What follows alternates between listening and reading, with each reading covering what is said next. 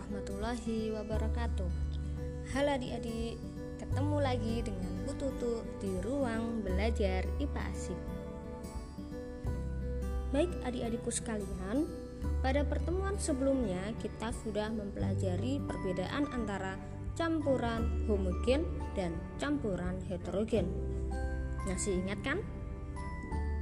Nah, pada pertemuan kita kali ini, kita akan melanjutkan membahas lebih dalam tentang campuran homogen, di mana di dalamnya termasuk larutan asam, basa, dan garam. Adik-adik, pernahkah kalian mengecap rasa jeruk nipis? Dan pernahkah kalian mengunyah obat emah? Bisakah kalian membedakan rasa antara keduanya? Nah, inilah yang akan kita bahas pada pertemuan ini. Ada tiga jenis larutan yang akan kita bahas, yaitu larutan asam, basa, dan garam. Nah, kita akan membedakan dulu antara larutan asam dan basa. Perbedaan yang pertama, larutan asam memiliki rasa masam, sedangkan basa memiliki rasa pahit. Yang kedua, asam bersifat korosif atau merusak logam, sedangkan basa bersifat kaustik atau merusak kulit. Yang ketiga, asam ini sifatnya kesat sedangkan basa sifatnya licin yang keempat asam jika bereaksi di dalam air akan membentuk ion H+.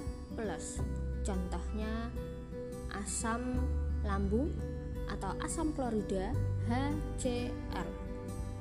HCl ini berasal dari gabungan antara ion H dan ion Cl.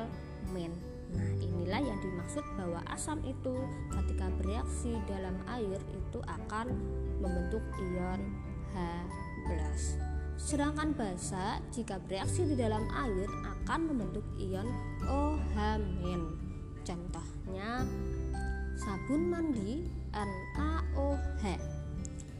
NaOH ini merupakan reaksi antara ion Na dan OH-. OH- inilah yang menunjukkan bahwa suatu zat itu bersifat basa. Perbedaan selanjutnya, asam memiliki pH atau derajat keasaman kurang dari 7, sedangkan basa memiliki derajat keasaman lebih dari 7 dan selanjutnya kita mengenal alat uji atau indikator kertas lakmus di mana kertas lakmus ini ada dua warna yaitu warna merah dan warna biru. Kertas lakmus ini dapat digunakan untuk menguji kandungan asam ataupun basa pada suatu zat. Nah jika suatu zat diuji menggunakan kertas lakmus dan zat itu bersifat asam maka zat asam itu akan mampu memerahkan kertas lakmus. Artinya, jika lakmus itu warnanya merah, maka akan tetap merah. Jika kertas lakmus itu warnanya biru, ketika dicelupkan ke dalam asam, maka warnanya akan berubah menjadi merah. Sebaliknya, untuk larutan basa, jika di dalamnya dimasukkan kertas lakmus biru, maka warna kertas lakmusnya tetap biru. Jika di dalamnya dimasukkan kertas lakmus merah, maka warna kertas lakmus merah akan berubah menjadi biru. Nah, artinya sifat basa ini membirukan kertas lakmus, kebalikan dari asam. Nah, masih ingat ya, asam memerahkan kertas lakmus, basa membirukan kertas lakmus. Nah, lalu apa contoh asam dan basa ya? kita tadi sudah menyinggung di awal Bu Tutu sudah menyebutkan jeruk nipis rasanya masam ya. Kalau kita coba jeruk nipis gosok-gosokkan ke kulit kulit kita terasa bagaimana? Iya kesat. Nah itu maka jeruk nipis termasuk asam. Kemudian kita pernah mencoba obat mah kemudian obat-obatan yang lain atau kalau kita sabun tapi jangan dicoba ya untuk sabun mandi ini tidak boleh kita coba. Itu sifatnya basah. Obat-obatan rasanya pahit. Kemudian sabun ketika kita gosok di kulit itu nanti rasanya licin. Nah itu sifat basah. Contoh lagi asam mungkin kalian bisa menyebutkan vitamin C. Kemudian apa pun ya rasanya masam itu termasuk asam. Sedangkan ya rasanya pahit nah itu termasuk basah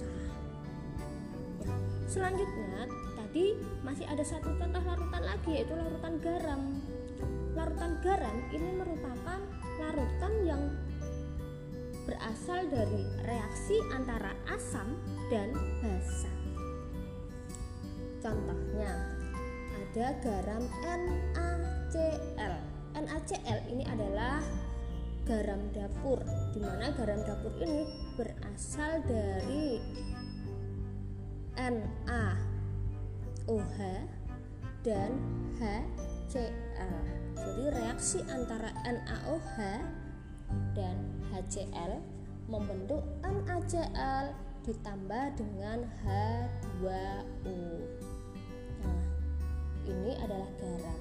Sifat garam ini adalah netral dengan pH sama dengan 7 jadi garam itu berada di tengah-tengah antara asam dan basa.